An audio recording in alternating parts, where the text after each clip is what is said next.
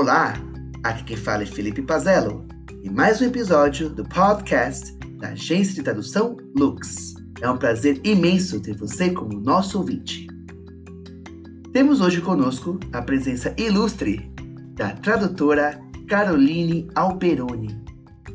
Carol Alberoni é proprietária da Alberoni Translations e é tradutora profissional nos idiomas inglês e italiano. Carol possui um site, alberoni.com.br, onde fala sobre sua vida e seus interesses profissionais. Carol também possui um canal no YouTube e um podcast muito interessante. Recomendo fortemente os nossos ouvintes a acessar o canal e também o podcast. Fizemos a seguinte pergunta para Carol Alberoni. Carol, na sua opinião, quais são os maiores desafios da profissão de tradutora? Primeiramente, eu gostaria de te agradecer, Felipe, pelo convite. É um prazer fazer parte desse podcast incrível, dessa iniciativa incrível que você, junto com todos os seus colegas, criaram. Parabéns, está bem legal. Bom, respondendo a sua per primeira pergunta, então, é, eu acho que os desafios são muitos, assim como os benefícios, vamos assim dizer, né? Eu acredito que os maiores desafios estejam relacionados ao fato de sermos freelance, né? De, de termos que trabalhar por conta e de não ser é, contratado por, por nenhum empregador. Para mim, pessoalmente, isso uh, não, não chega. É um desafio, mas não chega a ser algo tão ruim, porque eu adoro trabalhar dessa forma. Mas é, pode, mas não deixa de ser um desafio da mesma forma, né? Então eu acredito que é, fatores como a oscilação de projetos, então em um mês você tem muitos projetos, em outro mês você pode nem não ter tantos. É, alta e, alta e baixa de projetos, né? E consequentemente oscilação de rendimento, mas tudo é, é resolvível, né? Esse desafio, por exemplo, é resolvível com um bom planejamento. E eu acho que essa seja a chave, as chaves para os desafios do tradutor que trabalha em casa.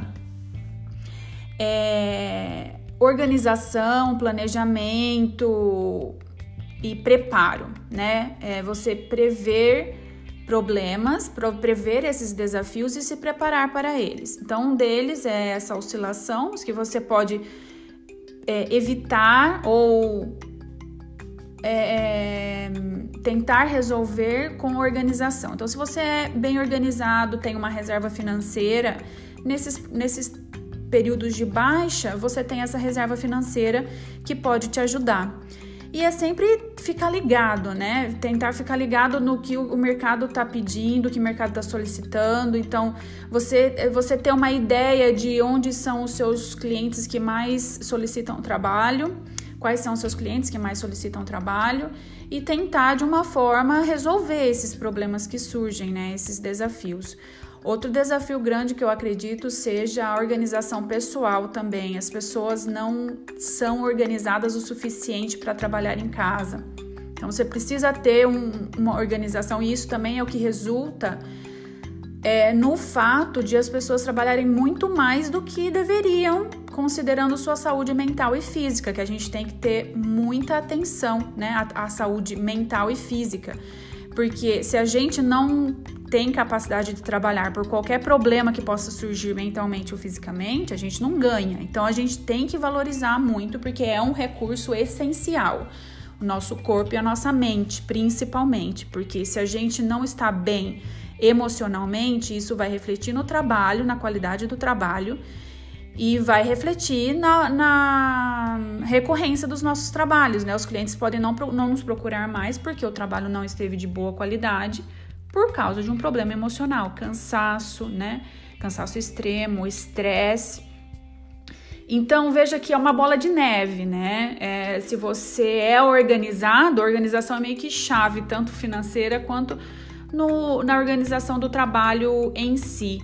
Se você é organizado, você produz mais, consequentemente não precisa trabalhar mais horas, né? Mas sim trabalhar com mais qualidade, com mais eficiência obtendo um retorno financeiro bom também.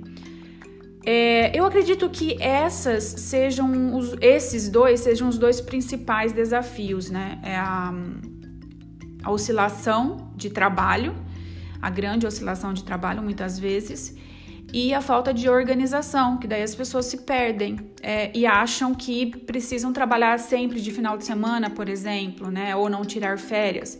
Isso tudo é resolvível se você tiver uma boa organização.